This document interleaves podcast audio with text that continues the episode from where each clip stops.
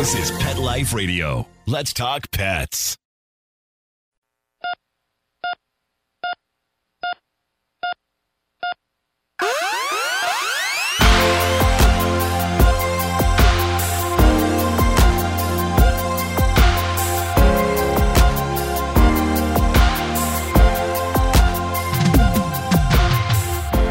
Welcome to ER Vet on Pet Life Radio. I'm your host, Dr. Justine Lee, and I'm an emergency critical care specialist and toxicologist. Thanks for joining us today. Today, we're honored to be talking to Dr. Will Draper. We'll be right back after these messages. Does your dog itch, scratch, stink, or shed like crazy?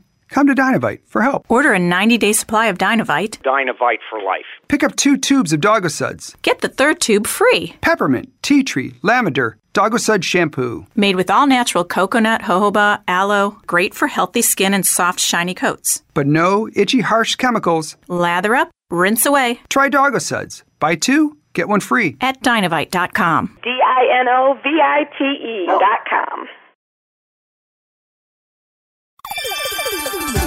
Let's Talk Pets on PetLifeRadio.com.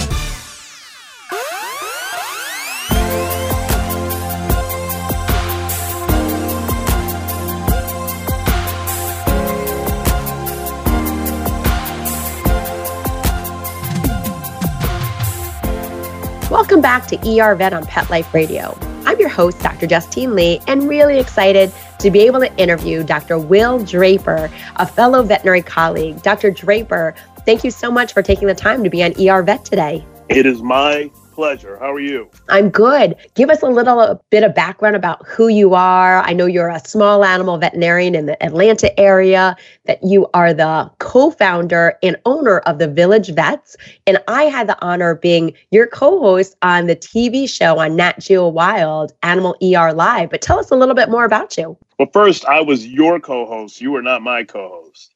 And nice. secondly, yeah, I am a very presently in the in the summer heat here in Metro Atlanta, a very busy small animal practitioner at um, our largest of our three practices, which is the Village Vets of Decatur, which is a 24 hour practice.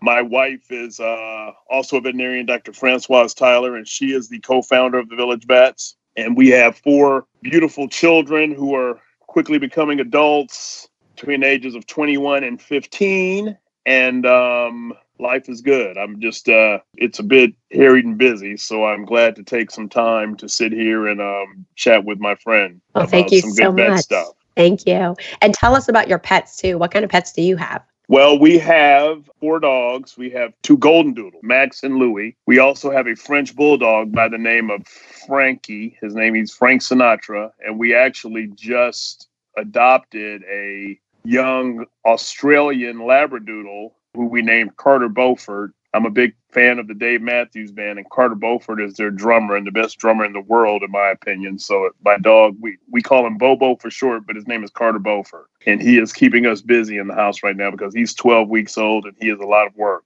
and energy. Excellent. I think we always forget about those puppy stages, but before yeah, I, we... I don't know why I don't know why we got a puppy. I don't. I love him, but my my 15 year old daughter talked us into it and before I knew it, we had a puppy at the house, and he is, it's, I forgot how much work they are, but he is wonderful. Okay, so let's start with that. How much work puppies are. People often forget about this. This is just like childbirth. You forget about it, you block it out. Tell us maybe two to five tips that you have for people who are getting ready to get a puppy or thinking about it that they can do to mentally and physically prepare for puppyhood. You know, it's hard to, I don't care if you've had puppies before or not had them um, it's hard to always be mentally prepared because, like kids, every puppy's different. But they are a lot of work. If you are not used to having a puppy or have never had one, what I generally suggest to people who are considering it, if they come to us before they do it, is you know uh, find a friend or a colleague who has a puppy spend some time with that puppy, get to know them, have an idea of what type of lifestyle you want to have with a puppy. If you are more of a homebody, there are particular breeds you might want to stick with, like, uh, you know, a Dachshund or French Bulldog. If you're more active, you probably want to look at some, one of the working breeds or sporting breeds, something like a Labrador Retriever or a Labradoodle and those those types of dogs need a lot of exercise and activity. Uh, even some of the smaller dogs, like Jack Russell Terriers, are not dogs you want to keep indoors a lot. They need to be out and active in order to be healthy and uh, social. So first of all, you you need to know what it is you're looking for, and then be prepared for a lot of work because it's like having a baby. They need to be trained. You have to make sure you feed them properly. It's a lot of in and out, taking them in and out to go potty, as we say, and then a lot of times they'll come back in the house and still have an accident. And you have to understand that, like a baby, they don't know what's going on. So um, you have to be very patient with it. It surely it certainly takes a lot of patience and understanding that you will probably for a few months not get as much sleep as you're used to. But it generally, uh, with the hard work you put into it, it's usually the result is usually worth it. Great. My general rules when people are thinking about getting a puppy is they have to be mentally prepared to take that puppy to obedience classes. So I usually recommend two levels of obedience classes, so usually two semesters, and they should be committed to walking that dog for 30 minutes a day, two 15 minute walks. And I say if they can't do that, they're not committed to that, honestly, they should reconsider whether or not to get a puppy. Because you're right, it is so much work, it's a lot of expense, especially the first year, and it's a lot of behavioral training. And I always say, as a toxicologist, you also want to crate train your puppy. You want to make sure they're socialized and you want to make sure they're protected from infectious disease. So, before we get into too much, because I see so many parvovirus cases in the animal ER at the vet clinic, can you give me a little information on how many vaccines do they need? Is one vaccine protective if they got it from the breeder? And when do I start them? And how many vaccines do they actually have to go through for a whole puppy series? That is a, a, great question. And another thing I would touch on with what you said is you hit it right on the head that you have to be willing to spend the time to exercise that pet, take them for a walk. You know, 30 minutes is great for a lot of them. Some of the brachycephalic breeds, particularly when the weather's a little warmer, you may want to take a little shorter period of time because they may not be able to handle a longer walk. But, you know, know, know the breed, do your research, and crate training is very important. You know, a lot of people feel it's cruel to keep them in a crate, but for them, it's uh, like they're dead. It's protective and they can learn to appreciate it just like you'll learn to appreciate it.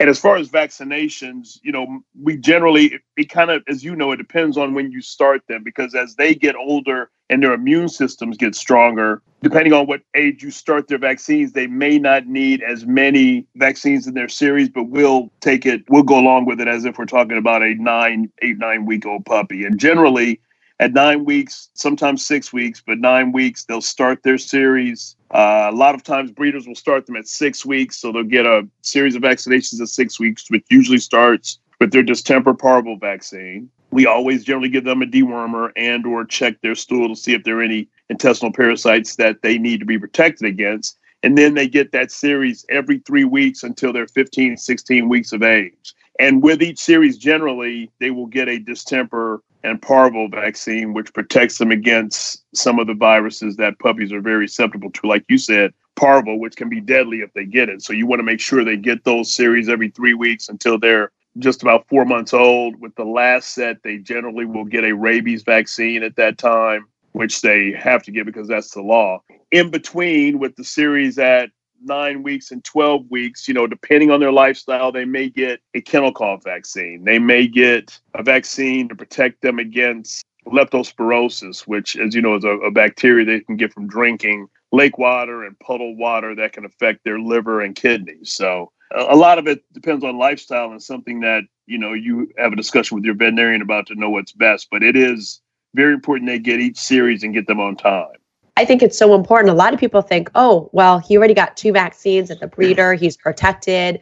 And the important thing to remember is your puppy isn't protected until the immune system is strong enough to respond to the vaccines. Absolutely. And and most veterinarians want to treat your puppy or your dog or cat just the same way they would if it was their own pet. So for my own dog, I did the same exact thing. I did one DHPP vaccine starting at about six weeks of age, then every three to four weeks until my dog was about 14 to 15 weeks of age. And then I did the rabies vaccine at 14 weeks of age. Now, you brought up a great point about leptospirosis, and we've had an episode on that before on ER Vet, so definitely check that out. But leptospirosis is really common, and what we're seeing is that It's more common more recently in small dogs, less than 10 pounds, even if they don't swim. And it's important to vaccinate your dog for this because once dogs develop it, new data says there's a 30% mortality. They go into kidney failure. And so the vaccine can help protect them. So definitely talk to your veterinarian about that.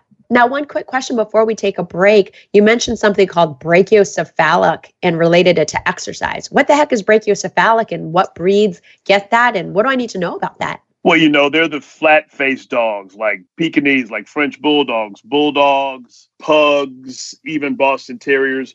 Their respiratory nasal passages are a lot shorter than those longer snouted dogs like Labrador retrievers, Airedale Terriers, things like that. So they will become overheated a lot faster. They can't cool their bodies off as quickly with panting and breathing as some of the longer snouted dogs. So you have to be careful with how much activity they have, how much exercise they get, and how much they are exposed to hot weather because they are more prone to have respiratory issues and and more prone to have hyperthermia or be overheated than some of the dogs with the longer snout. So um, that's important to know if you have one of those breeds. Like I do, I have French bulldogs, and I also have, as I said, golden doodles. So our golden doodles we can take out in this type of weather, where right now in Atlanta it's um, averaging, you know, between 75, 80 degrees and pretty warm. And they can go out and run at the park and throw the frisbee. That is not something my French bulldog Frankie can do because he just can't handle that level of activity and, and the weather as well as they do. So you just have to be careful and know your dog and know the breed. Great point. I always say if your dog snores while he's sleeping, he's probably brachycephalic. And so you do want to be careful about running with them and talk to your veterinarian about it because there are certain things they can do surgically to help potentially fix that smush nose brachycephalic syndrome so they breathe better. So just be aware you do want to be careful exercising them because they can't release heat or breathe quite as well. We'll continue with this really important topic and our interview with Dr. Will Draper after these messages from our sponsors.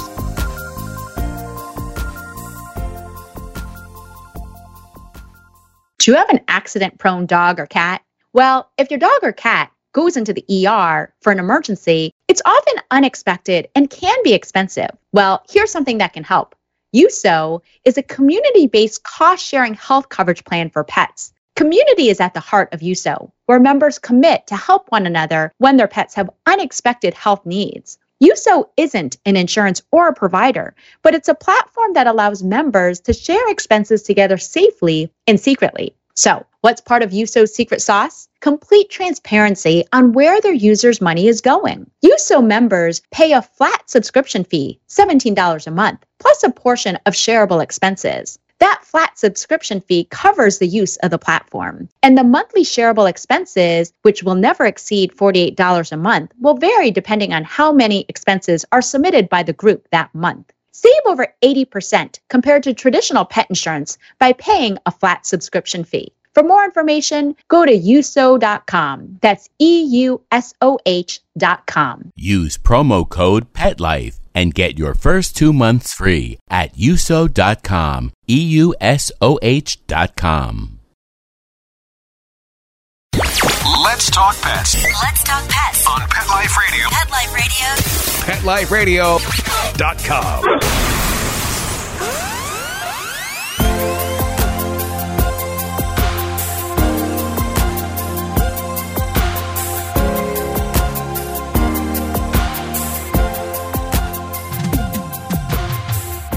Welcome back to ER Vet on Pet Life Radio. Really honored to have Dr. Will Draper on with us today. We've been talking about the importance of should I get a puppy? What do I need to know about getting a puppy? The importance of vaccines and preventative medicine. And next, I wanted to talk to you about heartworm and flea and tick medication.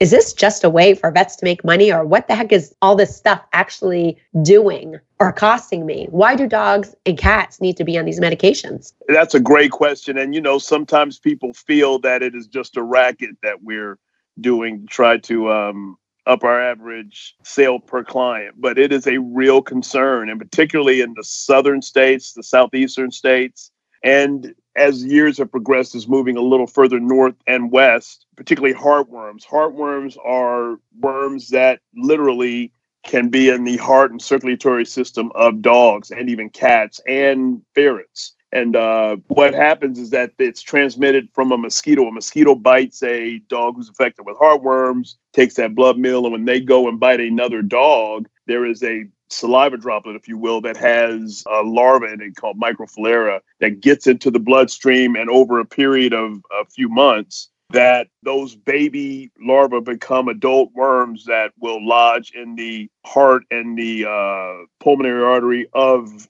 dogs and cause them to have respiratory issues and ultimately cardiac disease and, and heart failure. So it is very, very important to keep your dog on a preventative that will destroy those microfilariae, the baby heartworms, if you will, before they can become adults. And it's important that they get it each month. And here in the South, particularly in, in, in the Atlanta area, they it needs to be year round. There are some states where they will recommend it during the spring and summer months when you tend to have more mosquitoes. But here in the South, it's definitely recommended year round. And a lot of the heartworm medications, most of them now actually, also protect against intestinal worms, which are also a big deal that you have to be careful with, hookworms, roundworms, because some of those can even be transmitted and uh, can affect humans, you know, particularly children. So you want to make sure your pets are protected against that. And then also a lot of the heartworm preventatives now also have a flea preventative that can help to kill and control fleas as well. So as, as, as all of it all in one. So it's very important to do that and make sure you know, depending on where you live, whether it's something you do year round or a particular time of the year. And your veterinarian should certainly be able to tell you that.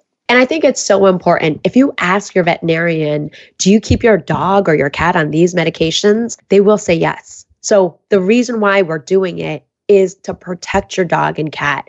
We never want to bring in fleas and ticks into the household because they can spread a lot of diseases Lyme disease, flea anemia, severe allergies to fleas. So, a lot of diseases that we can see. And if you've ever adopted a dog that potentially had heartworm disease, you know they have chronic coughing, chronic lung damage from it. A lot of these dogs actually have to be exercise restricted for a year because of the potential side effects from having heartworm disease. So it can be debilitating. And the frustrating thing is, it's totally preventable. I live in Minnesota, and even I keep my dog on year round heartworm medication. When it comes to flea and tick medication, I use a fast acting oral flea and tick medication typically from March to November because we have severe ticks in this area. And I don't want the chance of my dog or my cats getting sick from it. Great information. Let me add, or, you know, and with ticks, that's important to, note too, that they can transmit diseases to your pet that can be preventable by using a flea and tick preventative. And uh, you know, as you know, Justine, if your dog gets heartworms, it's very expensive to treat. It wreaks havoc on their body, and it's just something that by doing a monthly preventative, which may seem expensive and cost prohibitive sometimes, but really when you think about the expense and, and the cost to that heartworms can wreak on your pet, it's worth every penny to do the monthly preventative. So great, great um notes there. Right, my last question for you, Dr. Draper, is when I have owners who say, you know, their dog needs to be spayed or their dog needs to undergo a dental procedure or their cat's going to be sedated for, you know, hair clipping or anything like that, a lot of pet owners get really worried about sedation and about anesthesia. And I was wondering if you could talk to us, because I know you do general anesthesia every single day, if you could talk to us about the pros and cons and what the risks are and what we need to know about. That is a great question. And an important thing you said is risk. You know, every veterinarian understands, even though we do anesthesia every day, and generally, almost always, we don't have any problems, but there is always a risk with anesthesia, be it for a major surgery or be it for sedating them to have a groom or have sometimes sedating them to have their nails trimmed. It's always when you put something in an animal's body, that's going to drop their blood pressure, slow down their metabolism, slow down their heart rate. You know, there's going to be a risk, and you worry about things like respiratory distress and failure, ultimately cardiac failure, and in the worst cases, death. You know, I actually had this conversation with a couple of clients today who, like most dogs that come in here, their dogs had a lot of dental tartar and calculus and, and buildup on their teeth, and some inflamed gums, which we call gingivitis because dogs don't brush their teeth, and a lot of clients don't brush their dog's teeth. And quite frankly, if you don't start brushing their teeth fairly early, sometimes they won't be agreeable to you brushing their teeth. So people should have their teeth cleaned every six months or so on average. But fortunately, we don't have to be put under anesthesia because of the anesthesia and because it's more practical to do it less frequently in pets. I generally recommend in most dogs, you try to get their teeth cleaned every two years. And some animals need to have it more frequently, but just because they have to go under anesthesia and you do need to have that concern, you have to know that your veterinarian is going to take all precautions to make sure they're okay. We monitor their heart rate. We use very safe injectable and inhalant medications to keep them under anesthesia and monitor them and wake them up quickly. And another important thing to know a lot of animals that we see that have reactions to anesthesia are young animals coming in for the first time to get spayed or neutered. And I tell a lot of clients if your pet, who is now three or four or five, if they did fine with their spay and neuter, they're probably less likely to have any anesthetic problems when they're older to get their teeth cleaned. So they can be rest assured that it's probably less, a lot less likely they're going to have any problem, even as they get older, because as long as they're healthy, older dogs can handle anesthesia just as well as some of the younger ones, because old age is not a disease, fortunately, but there's some things that you have to monitor and make sure are okay before you put them under anesthesia for the best and safest outcome possible. So, you know, we generally will do some lab work, pre anesthetic, we'll do check their red blood cell count, check their liver values, kidney values, all these things that filter the anesthesia through their body to make sure they can handle it okay, and still monitor it very closely while the procedure is being done. So, if you trust your veterinarian, you should trust uh, to allow them to do what is necessary for your pet.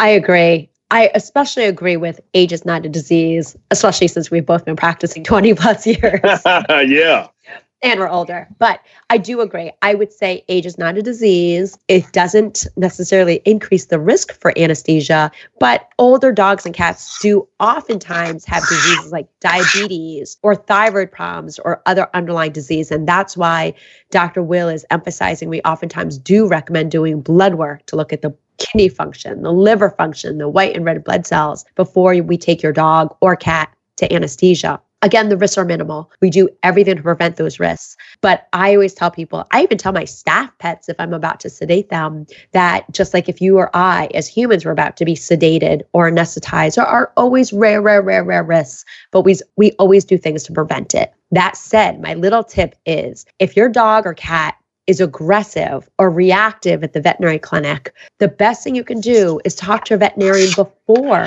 you even make that appointment, because oftentimes we can have you give oral medications the night before or two hours before the appointment to help make everyone relaxed. And that often minimizes the risk for sedation. So, when in doubt, please always know your vet is your advocate and they're trying to work to help save your dog or cat's life, to help prevent any kind of diseases, and to really look out for the welfare of your dog or cat. Well, Dr. Draper, thank you so much for being on the show today. We really appreciate you taking the time in your really busy schedule to join us today on ER Vet. Anytime. I enjoyed it. Thank you so much. Well, that brings us to the end of today's show. You can find the Village Vets on Facebook at The Village Vets or Dr. Will and Dr. Fran on Facebook. You can find me at drjustinelee.com, on Facebook at Dr. Justine Lee, or email me any of your pet questions at drjustine at petliferadio.com. With that, we're out of time, and we want to thank our guests, Dr. Will Draper and Mark Winter, our producer, for making this show possible. See you at the next episode. Let's Talk Pets every week on demand, only on PetLifeRadio.com.